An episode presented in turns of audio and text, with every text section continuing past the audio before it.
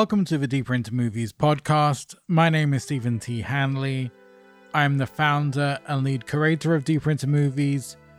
We are a pop up cinema based in London.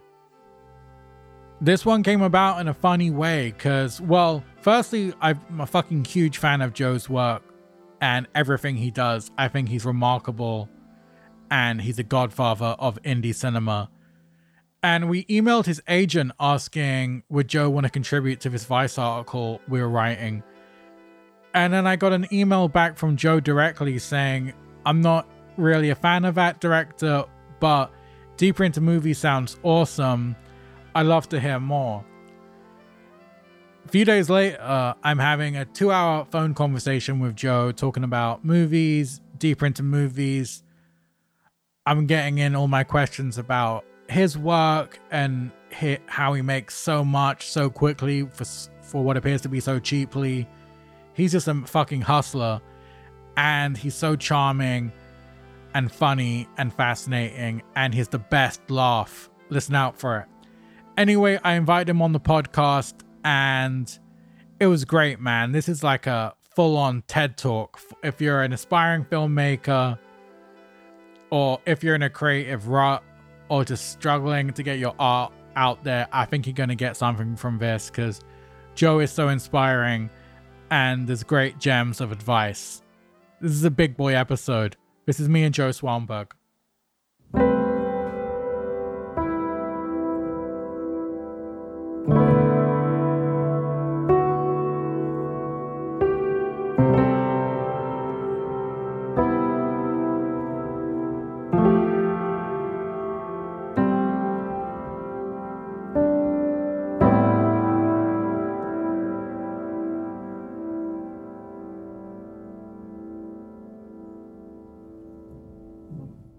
There he is. Hey, what's up? How are you? Good. How's it going? Really good, man. How's your day been? Uh, not bad. A little busy. I'm in the uh, process of moving the video store. So, how is that going? I'm good. I'm gonna. I'm. Uh, it's just a lot of work. Uh, uh like I set it up in uh, May. We've already sort of outgrown the pizza place we were in, and now I'm giving it a more permanent home. But it's just a lot of um, rejiggering and shuffling and just trying to figure out what I want it to look like, how many titles I'm going to have, all that stuff. These are exciting problems to have. Of course. What are you calling the store? Um, it's called Analog. And um, I'm going to start uh, my own VHS label, analog branded VHS label as well. Um, putting out um, some some new and some like repertory stuff. We've been really struggling to work out how to go from digital to analog. Let us know if you work out how to. I know, obviously, I know how to bounce from analog to digital, but yeah. going backwards has been a real. I know it's been one of my one of my big missions this year to try and figure out whether that you know the scale just reduces drastically. So it's um like when I do my VHS label, I will probably max out at like a hundred VHS copies of certain titles. That'll probably be as big of a run as I do, and it's so wild to imagine that's just such a small number of yeah copies. And um, so the like economy of scales falls apart. You know, you really um, can't make money off 100 copies of something unless you charge a fortune for them. Yeah which I don't want to do. You know, I think VHSs should cost like 25 bucks or something like that. So it's it, it, interesting just to imagine like, okay, cool. So I'm going to do a run of 100 and I want to charge something like 25 bucks, like it's sort of you do the math backwards and if you pay an artist well to do box design and you split the money equitably yeah filmmakers and stuff, there's nothing left over. You know, you maybe make a hundred dollars or two hundred dollars for yeah a VHS release. So I don't think it financially makes sense. You know, it's it, it's just not about that. It just has to be a passion driven pursuit where it's it can pay for itself. You know, it's not going to lose money, but yeah, because even bouncing from down to a deck, you know, from video to video that's got to be recorded in real time you can't obviously you can't just click and drag and stuff. So that's going to be a painstaking process, but yeah, this is still such a super fun project. I think that I'm gonna.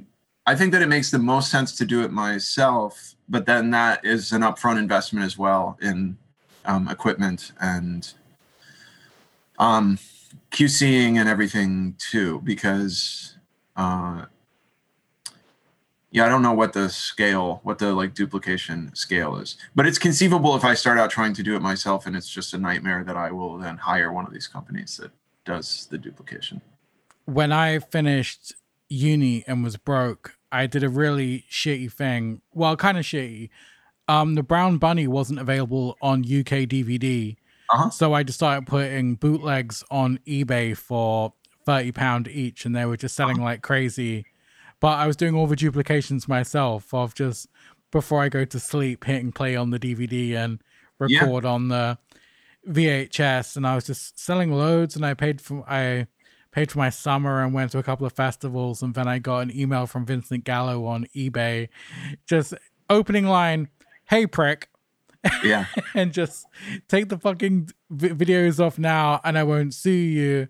And if you piss me off, I'll go back and work out how many you've sold yeah. And I'll send that to my lawyer and work out a big fee for you and just fucking ruin your life. So yeah, just stop. And I was like, I'm sorry, it was kind of coming from a place of being broke, but also no one in the UK has seen the movie because it's got no UK distribution. And he's like, I'm fucking working on it. All right. Just. so yeah, that yeah. was my one foray into videotapes.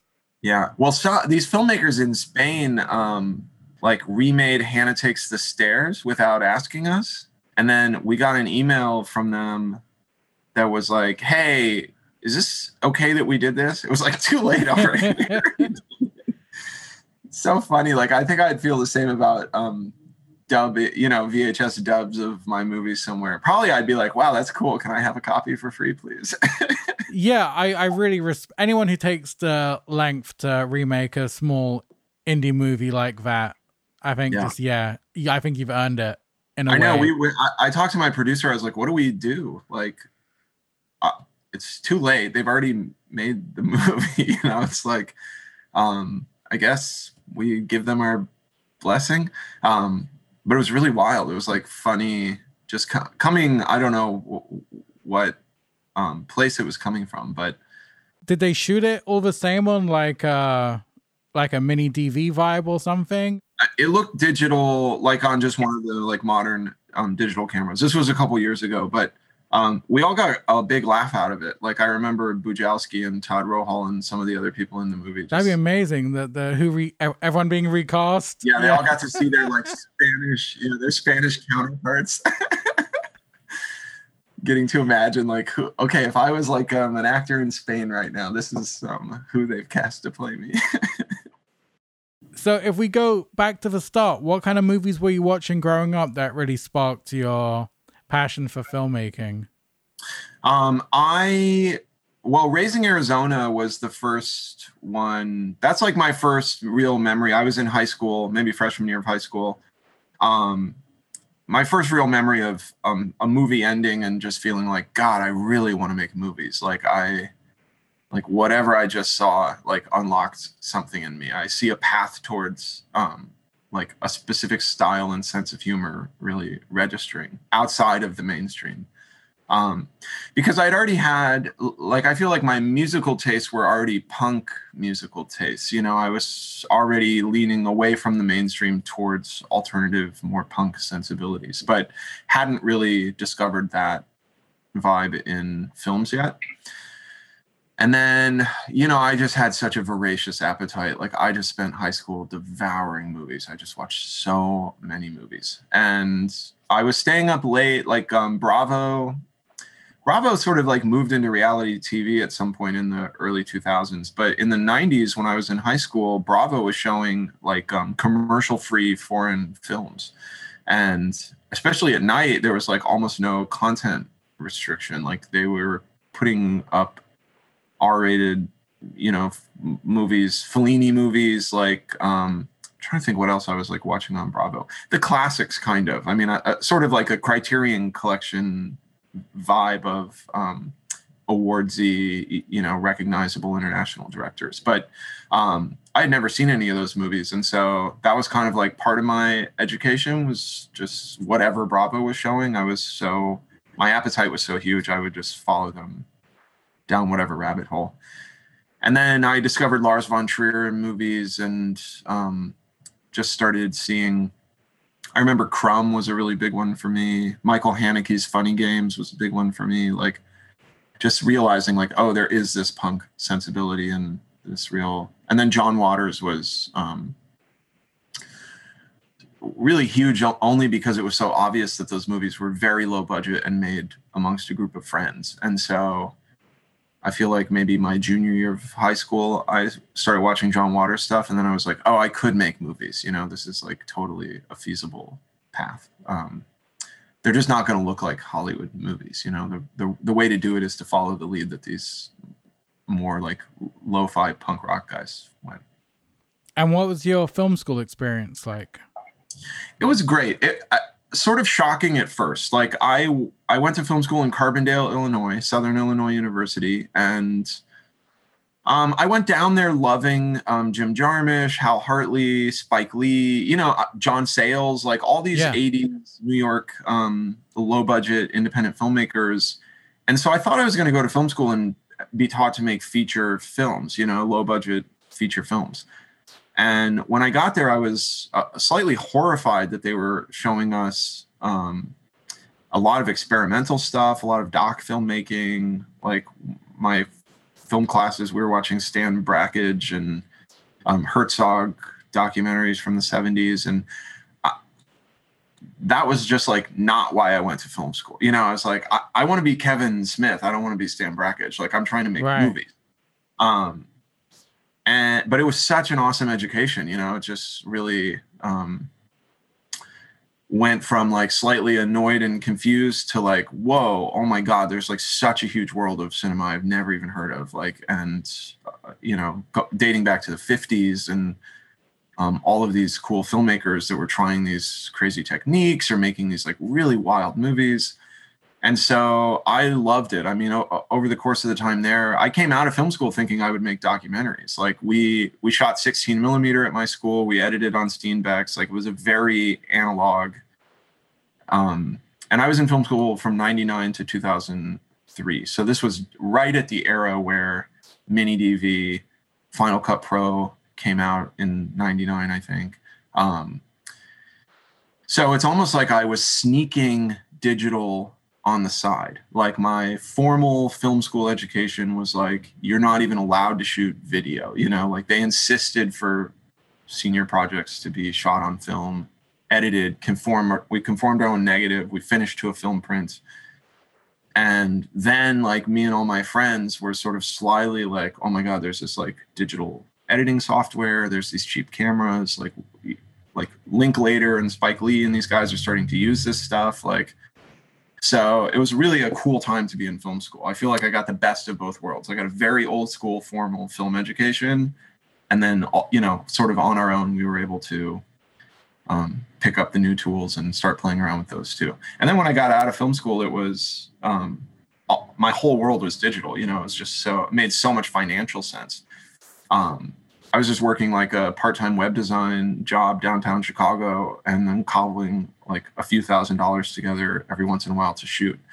And so shooting on little mini DV cameras and cutting on my laptop was the only realistic path to start making stuff.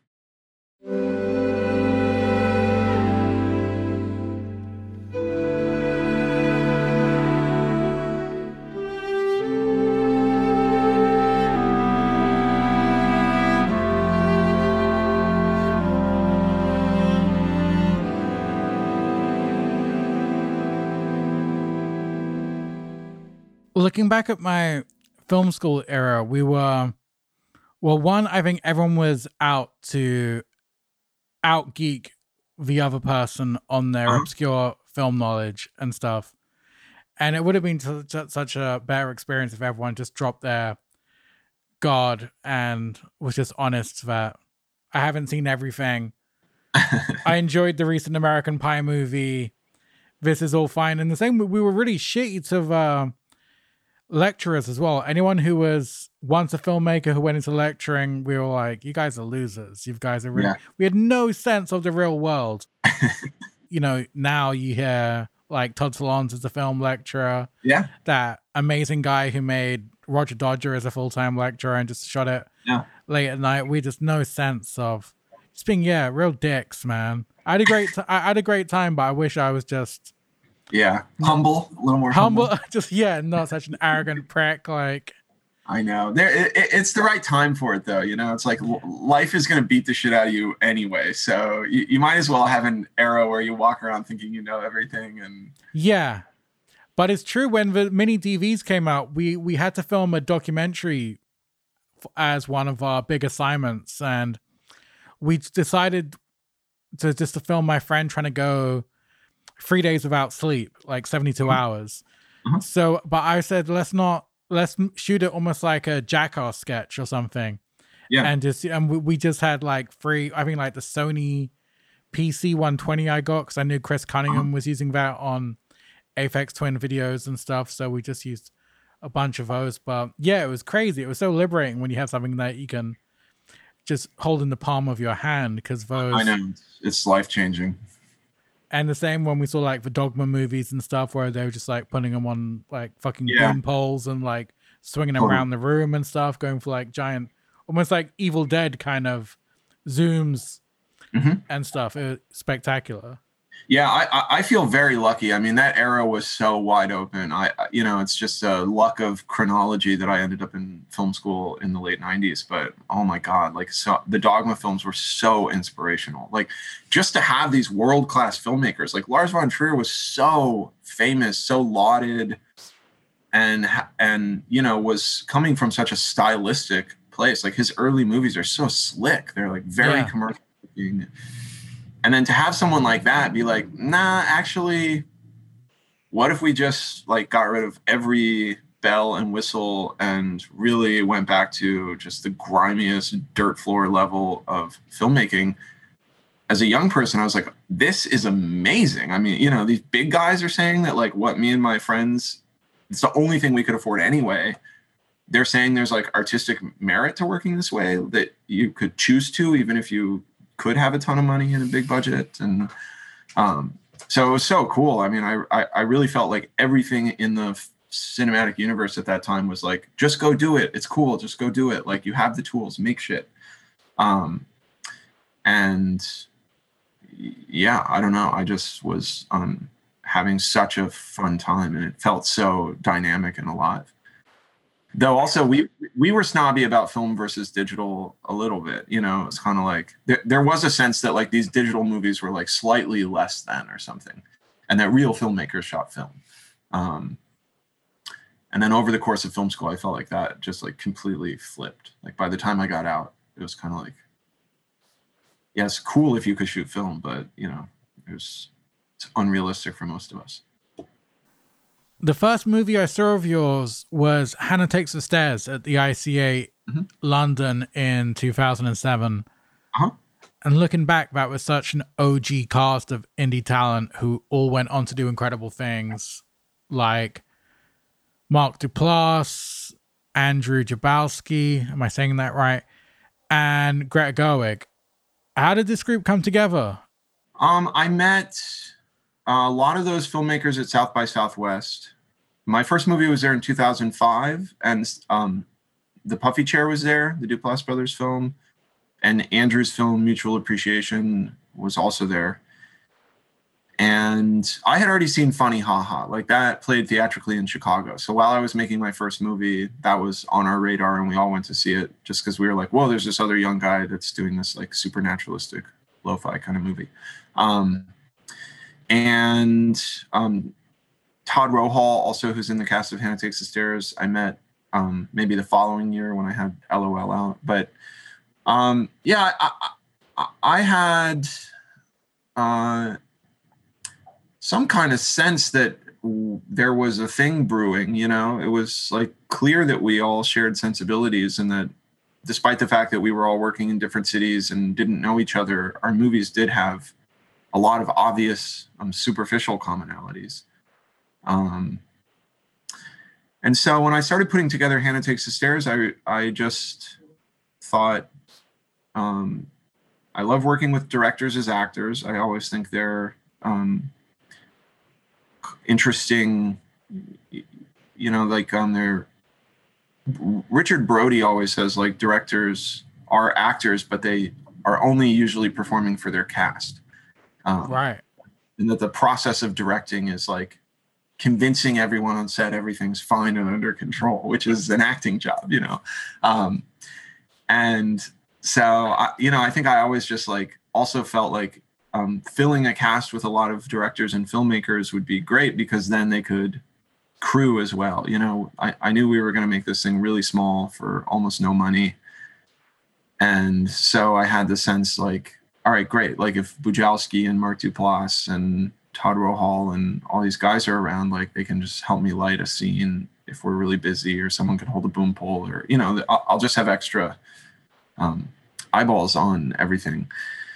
And um, so yeah, I kind of reached out to a lot of people. I was so happy they did it. You know, looking back on it now, it's so crazy to imagine a time where all of our schedules would have been light enough that everyone could just kind of accommodate coming to Chicago and making a movie together. You know, it'd be quite difficult these days, but um, but yeah, it was really fun. We all packed into an apartment. We rented a, an apartment in Logan Square, like a two bedroom place, and like seven or eight of us were just in there sleeping on the floor in sleeping bags or on air mattresses and um we just sort of went for it there was no there was a little bit of an outline but um it was like a lot of conversations around um the story but also just around filmmaking and stuff you know? This idea of mumblecore was kind of coalescing at the same time you know? And, and everyone was sort of finding their place within the world you know? Like they all came to do my movie. They were kind of like down to be in it but i also could tell that like bujalski and duplass and rohal were like well we also have our own things going on too like this thing you're doing here is like your thing and like we're down to lend our support to it but like uh, yeah everyone just like was very um, nervous about getting lumped into all these movies are the same. And right. so it, it, it, was a really fun, interesting kind of time. But inevitably, we spent years together on the film festival circuit, you know? Like we all were producing work at the same time. There were the usual suspects of film festivals that played the kind of work like ours. So I was just seeing these guys constantly, you know, like every month we would be in some different city together showing our movies. So um, it felt organic and natural to kind of bring them in as collaborators was there any competition between you guys around that time? I think so. I mean, it was friendly competition. Like I, I, I never felt any bad blood or anything mm-hmm. like that. But there, you know, we were all young and ambitious and had, uh, you know, our own ideas about what we wanted our careers to look like and the kind of work we made. So it felt to me like um, the good kind of competition or healthy yeah. competition or something. But I, I could feel it. You know, it was present. 2011, you made seven movies in a year. yeah. What the fuck was going on with you in that time? Yeah, well, well, I shot most of those movies in in 2010. Well, my um, wife was pregnant, you know, so I what was going on was I was like, shit, I am going to be a dad. Oh my god, like I have a kid coming in November. I better get to work. Um, and also, like I was working with Adam Wingard and he, you know, he had um, flown me down to Alabama to act in a segment of a movie, a movie that I think played at one film festival and then has completely disappeared off the map. It's really um, what is it called? It's called What Fun We Were Having, and I I think that it played at a genre festival in Canada once, and then there was some disagreements over rights issues or something. So this movie has never shown again, and I've never seen a bootleg pop up of it, and I've never i don't have a copy of it like it just disappeared and then um adam's uh, uh a horrible way to die maybe had just come out and then You're Next came out and this other movie just sort of got lost or um, just disappeared into nothingness. But um, but you know at the time in 2010 wingard was um, living in birmingham. I flew down to birmingham. I acted in this movie. And he only shot with me for one day. You know he did this like whole feature in four days. And i was like just blown away and I was like, dude, teach me how to do this. Like, how, you know, like not only does the movie look good and like feel like a real movie, there's no tells or giveaways that this thing was made in four days. You know, it's um, looks like every other indie movie I see. So he came to Chicago and ended up like living on our couch for uh, I think two and a half months or something like that. And so like Chris was pregnant I was super nervous, just like in a very busy mode. My my thinking was if I shoot a lot, I can always edit after my son is born. You know, like that I'll sort of be housebound, and that post production is something that I can like do along with parenting. And also, Chris was running an ice cream company at the time, so I knew that as soon as um, Jude was born, she was going to have to go back to work, and I was primarily going to be a stay at home dad. So I was just kind of like, all right, let me get a bunch of movies in the can and then I'll just kind of slowly cut them. But the thing is, Wingard taught me how to work so fast that we were cutting the movies as fast as we were shooting them. Like I made Uncle Kent in May of that year. Then in June, we shot Art History. I had already been working on Silver Bullets, so that was sort of like wrapping up its production. And then I made a movie called Caitlin Plays Herself. Like these, this was all between like May and August these four movies. And Wingard like DP'd or was like involved in all these things. And um, then also Morgan John Fox, um, another a Memphis-based filmmaker. I was so poor. Also, I mean, I, I, need to preface all of this by saying I had absolutely no money. I had lived been living off of my filmmaking, so I also was kind of like, I need to make a lot of m- movies so that I can sell some of them. Um, so that uh, Wingard and I also co-directed a movie called Autoerotic that summer. I don't know. It was just like basically like me, Chris, and Adam Wingard living in a one-bedroom apartment and just f- cranking out movies. I mean, just working like crazy. And um, Morgan was told me that he had made this like softcore gay porn, not porn, but like a sort of softcore gay movie that he had shot for a thousand dollars and he sold it to TLA for seven thousand dollars or something. And I was like, well, that sounds like six thousand dollars of profit to me. I mean, that's cool, dude. Um, he was like, I made it under a fake name. You know, it's um, I did it under um, the Szymanski brothers. And I was like, well, could we do another? Like, could the Szymanski brothers be a, a revolving list of filmmakers working under the name of the Szymanski brothers? He was like, I don't see why not. So um, we made this movie called Blackmail Boys, which I I acted in a, under my real name, but then I directed it under the Szymanski brothers. and um, Wingard DP'd the movie. We shot that movie in again like five or six days or something like that, and then we sold it to TLA. Like the hustle worked, and so I think we spent fifteen hundred dollars making the movie. We sold it for eight thousand dollars, and we just split up the profits. But that whole, that whole year was just such a hustle. I mean, we were just any way we could scrounge or figure out how to make a few thousand dollars.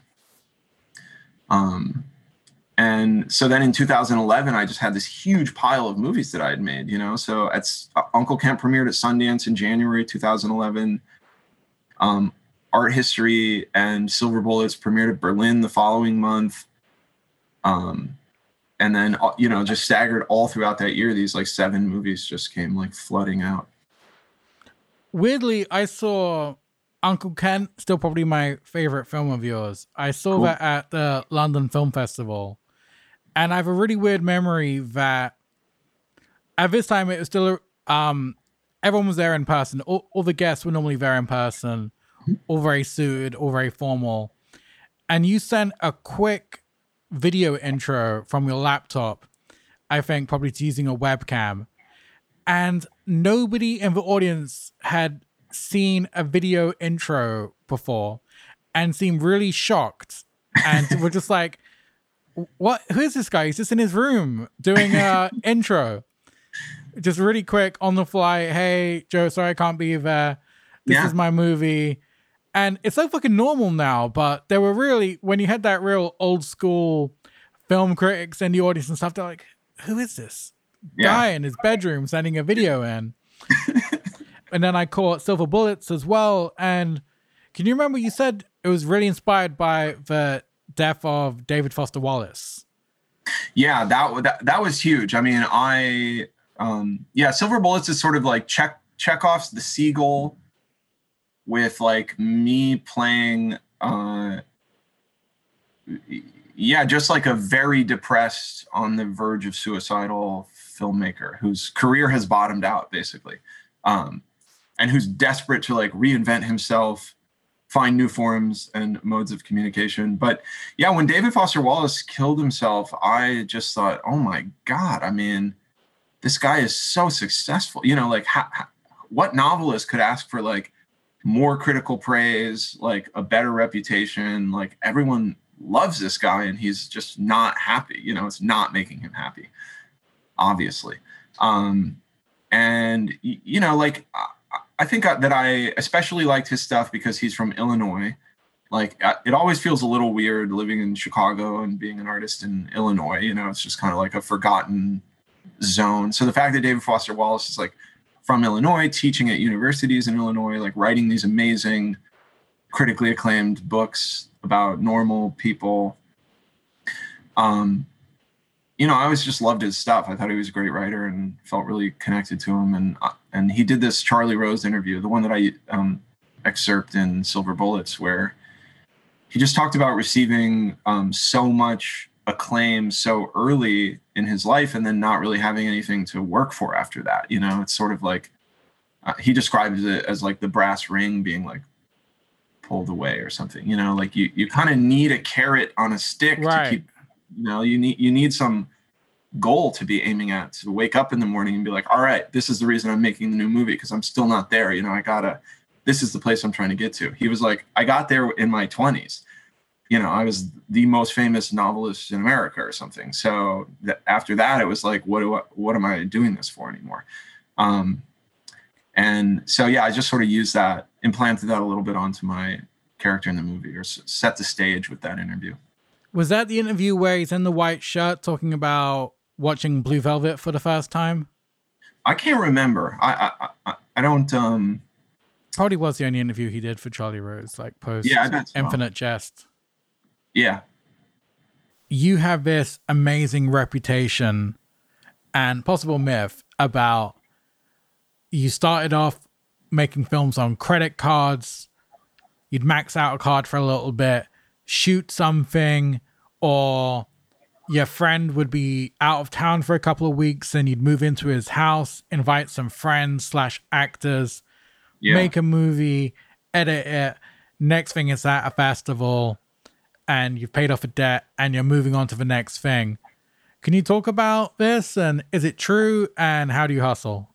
I, I think I for, I forced my way in. I mean, my so my first movie, Kissing on the Mouth, premiered at South by Southwest via like a backdoor entry. Like, I was um, uh, do you know the filmmaker Roger Avary? Like he wrote. Yeah, I love that guy.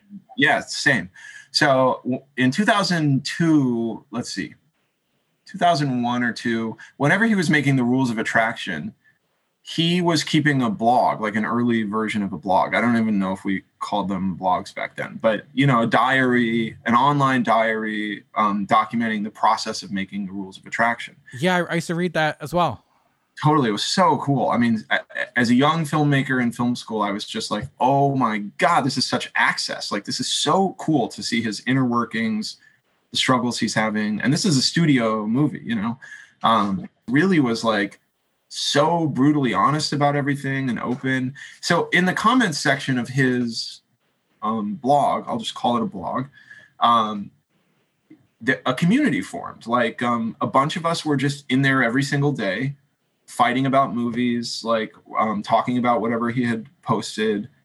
And you know, after a certain amount of time, like there was probably ten or twenty of us that started to get to know each other. None of us even knew each other's names. You know, we were all kind of operating under handles, and but um, but that community outlasted the rules of attraction. Like that movie came out, and you know life went on but we still just stayed on avary's website like chatting about shit and keeping up with modern movies and so for years i i knew these people you know um, and when i was making kissing on the mouth in 2004 th- you know then i was sort of sharing bits of my process on in the comment section of this website and so uh, once I had, I didn't even have, have a cut of the movie. I would say once I had like a 35 or 40 minute like piece put together, I just kind of fished it out there for some of those like diehards that had been in there for forever. Like, I'll send you a DVD, you know, like I would love your feedback. I don't even know you guys really, but I feel like I know you and I know you're passionate about cinema. And so a couple of people took me up on it. I burned some DVDs. I just sent some like random mailers out and then one of the guys got back to me and was like, "Hey, I am a pre-selector for the South by Southwest Film Festival. You know, I um, I'm just on their committee, and I'm one of the people that like looks at stuff. Uh, you know, I didn't. I maybe should have asked you first, but you know, I I passed your movie on to the programmer at South by Southwest. I hope that's okay. I thought it was interesting. I thought he might like dig it. And then I got an email like um, a few weeks later from Matt Dentler, who was like running the South by Southwest Film Festival at the time. That was like, "Hey, I really liked your movie. Like, would you want to show it at this year's South by Southwest?" I was like, "Yes, I accept. I mean, hundred percent." And so, without even submitting or going through the regular channels, I was like, "Wow, I'm going to have my world premiere of my first movie at South by Southwest. This is amazing!" Like, uh, just through a friend favor, and and I thought like um, this is it, you know, like uh, this is gonna happen. So I go to South by Southwest. I have one of the most amazing weeks of my whole life. I meet the Duplass's, I meet Andrew Bujalski, I meet um, Ti West, David Lowery, um, James Johnson, Spencer Parsons, like some of the people, Bryan Poyser, like filmmakers that would become my closest friends and biggest collaborators. I all met that week in Austin, and then I got rejected from every festival after that. Like I just thought my life was on easy street and I was just going to be like, I, I was like, I'm in. Rejection, rejection, rejection, rejection. Meanwhile, all the people who I met at South by Southwest were traveling together on the circuit now. I was so jealous. I felt oh, so left out. I was just like, fuck, man, I met all these cool people and now they're just moving on without me. And, but then I was just like, I got to get back to work, you know, like uh, the only way I'm going to be part of the club is to make another movie. This one is obviously not connecting. And so I made LOL, my second movie, and I sent it to Matt Dentler at South by Southwest. He liked the movie. He programmed the movie. I was back at South by Southwest the next year with a new movie. And I think people were kind of like stunned, you know. They they they had all spent their year on the festival circuit. Like none of them had made a new movie, you know and they were like, "How how'd you do it? Like, how are you back already with a new movie?" I was just like, uh, you know, I just fucking blasted through while you guys were like partying and having fun on the festival circuit. I was stuck in Chicago feeling jealous, um, and then I had Hannah Takes the Stairs the next year. Then I had Nights and Weekends the next year. I think I just wore people down, man. I mean, I, I, the movies stayed super low budget. Like, not much changed about them, but it, it felt to me internally that like each year a lot of the festivals that had rejected me the year before took me. And so Kissing on the Mouth played almost no festivals. LOL sort of got invited to a few more. Hannah Takes the Stairs got invited to a lot. And then Nights and Weekends was treated like a real movie. And without really changing anything, you know, it's just like literally sheer force of just like, I'm not going to go away. You know, I'm, I, I am here. I'm going to keep making movies. I badly want to be part of the club. Like, let me in.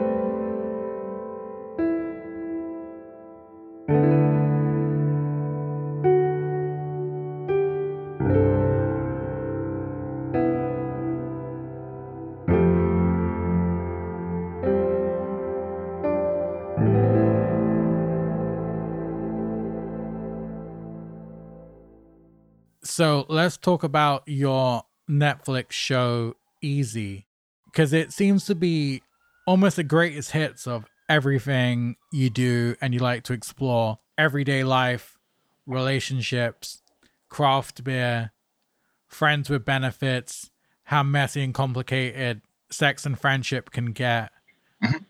and just all the byproducts of being a human being. it was so cool to see because it's not like you've watered down anything you've done. There's still some really fucking slow episodes where not a lot happens. Totally. That show was um, just such an amazing, um, like, big, broad um, palette to work on. You know, I, I had eight episodes a season to tell stories that were interesting to me. And so, and to work with actor, you know, it's just like such an amazing opportunity to work with so many good actors. So I loved it. I mean, that was the three years that I did Easy were just such an amazing artistic and professional time for me. I just thought I loved making that show so much.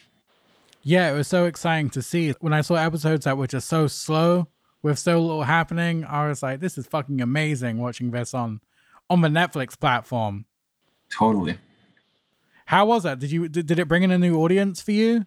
Yeah, for sure. Oh my god. I mean, I think so many more people have seen that show than uh, anything else I've made. You know, Drinking Buddies and Easy are probably um, the biggest two, and then ha- Happy Christmas and Digging for Fire also um, expanded or um, built upon the Drinking Buddies audience. But yeah, once I, I mean, the big thing about Netflix is they're global. So my films had always struggled outside of America. You know, like um, a few of my films had DVD releases and small theatrical in the UK. A few had um, gotten small releases in Australia. And then in Scandinavia and some other places where the English speaking is really high. But, you know, internationally, it was tough with my movies. You know, it's like so much of what's going on is based around the nuance of language. It's not like what they say, it's the stammery, insecure way they say this line you know and so it just wasn't translating you know even even with festival play like um it wasn't translating.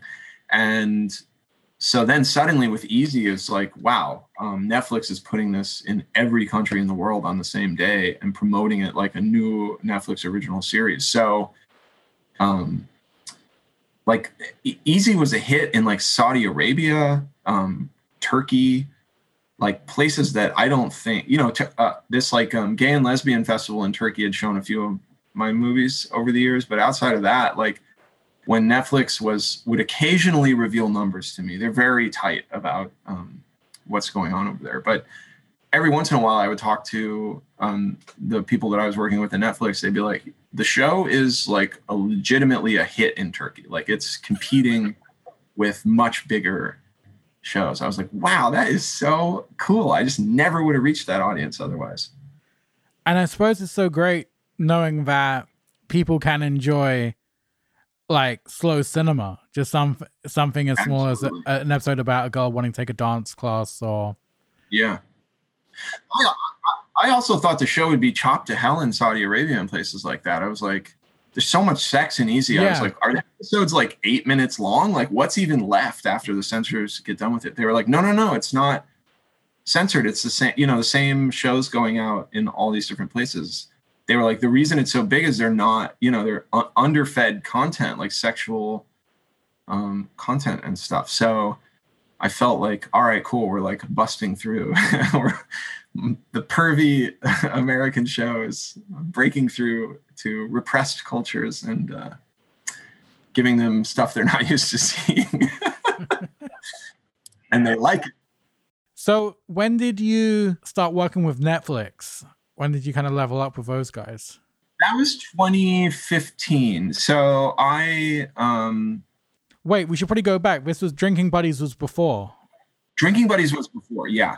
So so Drinking Buddies came on the tail end of this massive surge of movies. So I, I you know all, I spent all of 2011 making and on the festival circuit with this huge pile of movies, this like crazy prolific period, and um, this agent um, named David Koppel, he's still my agent. He's he's like um transitioned to being a manager, so he's my manager now. But he's the only like person in the industry that I've worked with.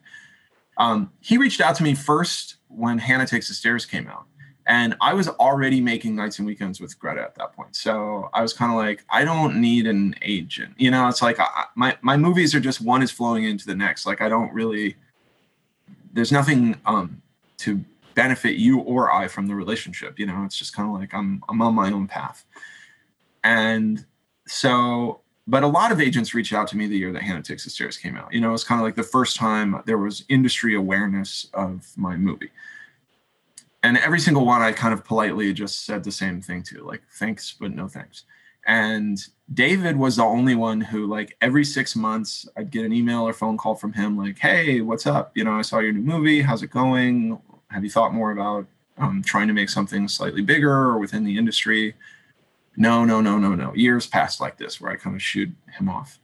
And then when my son was born in 2010, I was just like, fuck, man, I've been broke for a long time at this point. You know, I've made so many movies, like some of them have had success, none of them have really led to money like I, you know I, I, I really actually might need an agent now you know or someone to help sort of muscle through something slightly bigger and so i um, met up with him in late 2011 he was at caa at that point and i said okay fine i give up you know like you could be my agent i'm desperately broke like i need to make money you know um and, uh, episodes of TV, like a movie for hire. Like I, I have zero standards at this point. I will do anything. he was like, well, you know, I don't want to do anything with you. Like I like your movies. I just think you can make one of your movies in the industry.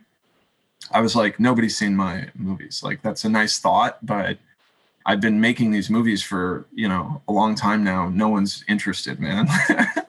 this is why I'm here talking to you. Like I'm broke for a reason, you know, it's not because I didn't make a bunch of movies and he was like whatever like who, who are some actors you like let's um you know figure out how to do this i was like well i heard through the grapevine that Lizzy caplan likes my movies or saw, saw one of my movies and likes it like that's the only literally the only actor famous actor person that i know of that is that i've even heard as a fan i don't even know her but someone passed word along that she knew my stuff he was like all right well you know do you want to meet with her and discuss something. I was like, okay, if this is how this works, sure.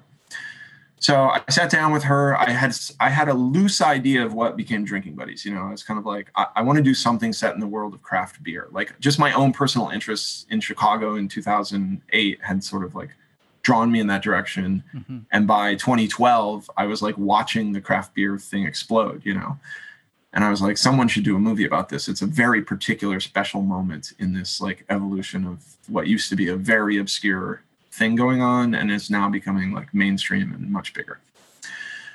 So I told her this idea that I had, and she thought it sounded cool. And she was like, I just work with this guy, Jake Johnson, on New Girl. I really love him. I think you would like him. He's from Chicago. How fucking amazing is Jake Johnson? M- like my favorite actor.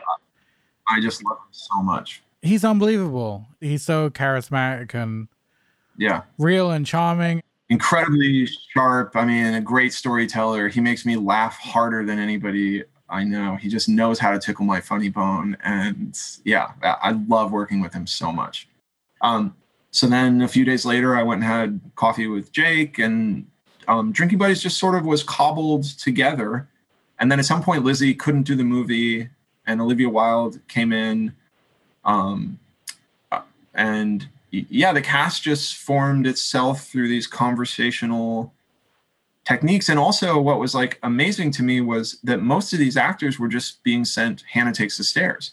Like um, before they met with me, that's that was the movie that their agents were like sending out.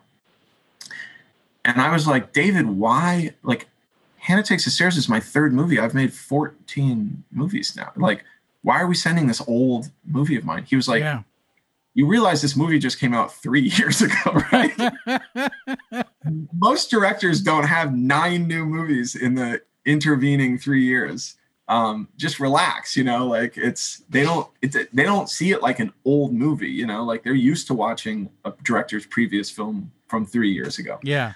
Um, and so it was like a huge lesson for me i was like you know obviously i'd spent all those years in my own head and uh, and to some degree watching the audience for my work dwindle down you know like hannah takes the stairs there was like all this excitement about mumblecore all this um, sort of um, an easy way for news coverage and festivals to kind of like do a little mumblecore section or spotlight on these movies it really did feel like, oh my God, this is going to work. You know, like we're going to make money and move in. And a lot of people did. Like it feels like the Duplass brothers and um, some other people really actually did turn that era into like profitable studio filmmaking.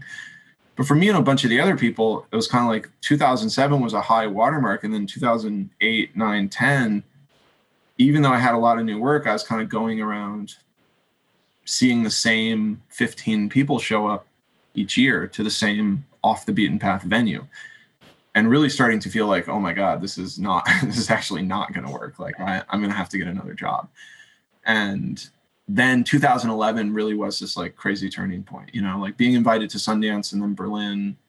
N- neither festival had ever taken one of my previous movies. Suddenly within two months i had gotten invited to these two prestigious festivals and then started putting together drinking buddies. And it was such a nice lesson. I was like oh it just takes longer than you think you know? It's not like people didn't like my work. It's not like people forgot about me. It's just like nothing happens overnight. That's just not the way the story goes mm-hmm. you know you're a hustler who came from the bottom up you just got to wait longer you know you got to keep grinding a little extra and then it will tip and so drinking buddies we shot in the summer of 2012 and um, my whole life changed after that. I mean, when that movie came out, it was just like everything got so much easier. And I also had these actors, you know, like I, it's like I credit Anna Kendrick and Olivia Wilde for changing my entire life and career because they, you know, what used to be so hard to explain. Like I would sit in these meetings with actors and be like, I improvise and you know we sort of work from an outline sometimes or maybe not you know I've spent like a half an hour just justifying myself trying to explain like how I work suddenly I was like sitting down to meetings with actors like ready to start justifying myself. They're like no no no mm-hmm. I know I know. I, I, talked to Olivia. She said it's great. Like I'm here meeting with you because I already want to do it. I was like whoa this is new. This is way better. Um and so that led into the Netflix deal. Like I um, took a general meeting with Kristen Zoellner over at Netflix after Drinking Buddies had come out.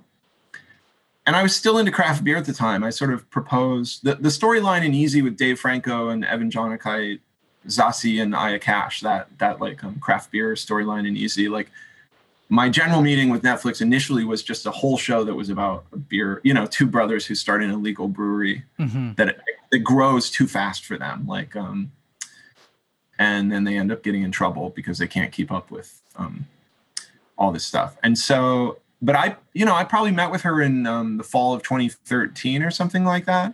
But it wasn't until 2015 that I came back in with the idea of Easy. So I kind of met with her. We had a cool meeting. We liked each other. But um, in the interim, I worked with um, Billy Rosenberg and um, on a film project, and then Billy went over to Hulu, and or no, sorry, Billy went over to Party Over Here, Andy Samberg's company, the like um, Lonely Island guys. And he was like, "Do you want to do a TV show?" And I was like, "I don't really. You know, I love making movies. I like the 90 minute format. It's just not. I just don't really like TV, and I don't watch TV really."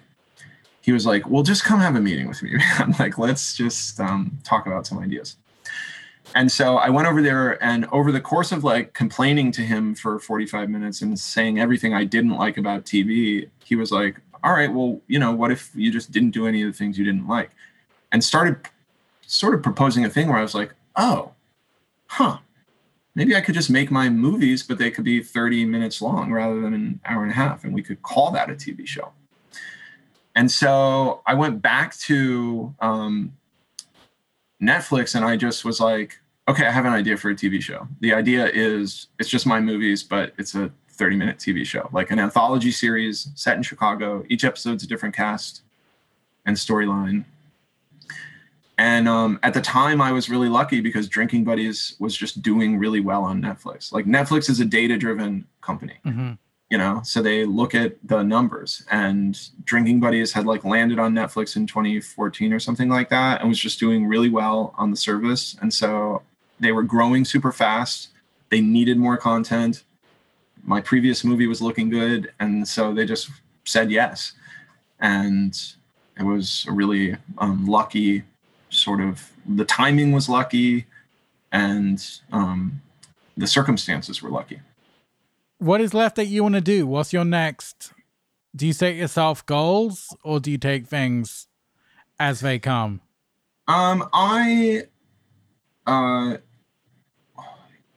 I have a few projects. I, am occasionally writing things. You know, I, have been working with this writer Michael Ross for the last year on two different projects. One, is a movie and one's a TV idea. Um, and that's been really a nice experience to have a, to work with a writer. You know, like I, I'm just no good at it when I try and sit down and write myself. I'm just so much better on set with improv and stuff. So but I, I also am realizing that Easy was a very special moment that I, you know, I guess it's sort of like I'm having the bigger industry experience that I had with Kissing on the Mouth when I was like Kissing on the Mouth got into South by Southwest and I barely had to try and now I'm good to go. And then I got rejected from everywhere. Like I waltzed into Netflix, I sold them a show on basically no premise they greenlit it. I got to do this really cool thing exactly the way that I wanted. And I was like, all right, cool. I could do this again. And then I pitched some other shows and everyone was like, uh, nah, but if you write a script, come back and talk to us. so I was like, oh shit. Okay. Rejection again. Got it. Um, so I, I'm just sort of realizing that like, if I care to continue working in TV, it will have to be a more formalized process than easy. Easy was just a stroke of good luck and being at the right place at the right time. So um, finding writing partners and other collaborators has been really useful. And then on my end with the movies, um, I'm going back to. Uh, I'm just about to start casting a new film. Like um, I just met with casting director the other day. Um, David Koppel, my manager, is going to be producing it, and we're going back to the drinking buddies model. I'm starting with a very simple premise, and I'm just going to go start meeting with actors again. And there was something magical about that experience. And just saying, like, I don't know what this new movie is, you know? Like with Drinking Buddies, I was like, it's set in the craft beer world in Chicago, and it's about the sexual tensions and dynamics of these two couples. That's all I knew, you know? And then I would sit down and have these really cool meetings with actors where we would talk a lot, get into, you know, all kinds of interesting stuff. And so I figure rather than trying to overwrite and overdo something again, I just want to try that where I have a very simple premise again, and I go sort of open ended into these meetings. Um, so hopefully, I'll shoot another movie in the spring of next year, something with a very similar working method to Drinking Buddies. You probably get asked this all the time, but what advice would you give to filmmakers starting out now without the DVD market or the in, indie the, the smaller films that play at that yeah i don't I, I can't see anything the size of uncle kent playing a london film festival this yeah, year. Anything that mm. goes in as an indie is kind of like a a24 size picture. Yeah i know. Um i well my advice to all young filmmakers is this is going to take way longer than you hope it will or want it to you know it's just it is definitely a grind it's always two steps forward and one step back. There's no logical progression of anyone's career. It's not like you start at A and then you naturally get to B, C, D. It's like you're just bobbing and weaving all over the place. And karmically, it always feels like as soon as you have a big success, there's just some failure waiting right around the corner to like knock you back to reality. And but also i try and remind people that that's liberating. Like you, you can just let go. You do not have control over your career. The more tightly you attempt to manage it the more you'll probably fuck yourself. Um so w- what i always say to people is just be yourself you know? Like don't try and guess what the market wants. Don't try and guess what the industry's looking for right now. Don't try and fit yourself in. Like what do you want to make you're only young once like you know when you're starting out that is your best opportunity to do the wildest craziest most personal most specific stuff. You will have later in your career to make compromised studio movies or take jobs because you're trying to pay off a mortgage or you know all these other things. Like utilize being young where you have very low overhead your life is still cheap maybe you live with roommates like you know, keep your lifestyle and keep your living expenses extremely low and take a bunch of chances. And, you know, I've just like noticed within my own group of friends and um, the like festival circuit ride, it's kind of like whoever um, put themselves forward and really made personal work seem to like leg it out a little longer than people who made calling card films or something. Or you know people who like clearly seem to be like auditioning for the big times. It's like um yeah i just would really encourage people to take the like diy indie path. You can always make the calling card film later you know? It's that that option never goes away. But you know increasingly as people get older and life demands become more pressing it does get harder to make the super small personal film you know um, and I think being young is just like a great um, time to try shit. Great. That's the perfect note to end on. Thank you so much for taking the time, man. You bet. Nice to talk to you.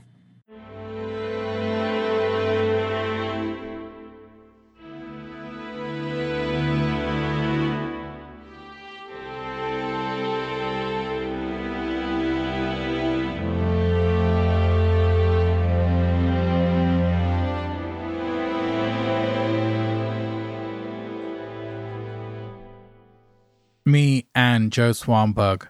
Boom. There you go. Thanks for listening. Thank you to my engineer, Ewan Henselwood. Thank you to Joshua Eustis, aka Telephone Tel Aviv, for the beautiful music. And thank you guys for listening. Let me know what you thought of that one. Until next time, Deeper into Movies, signing out.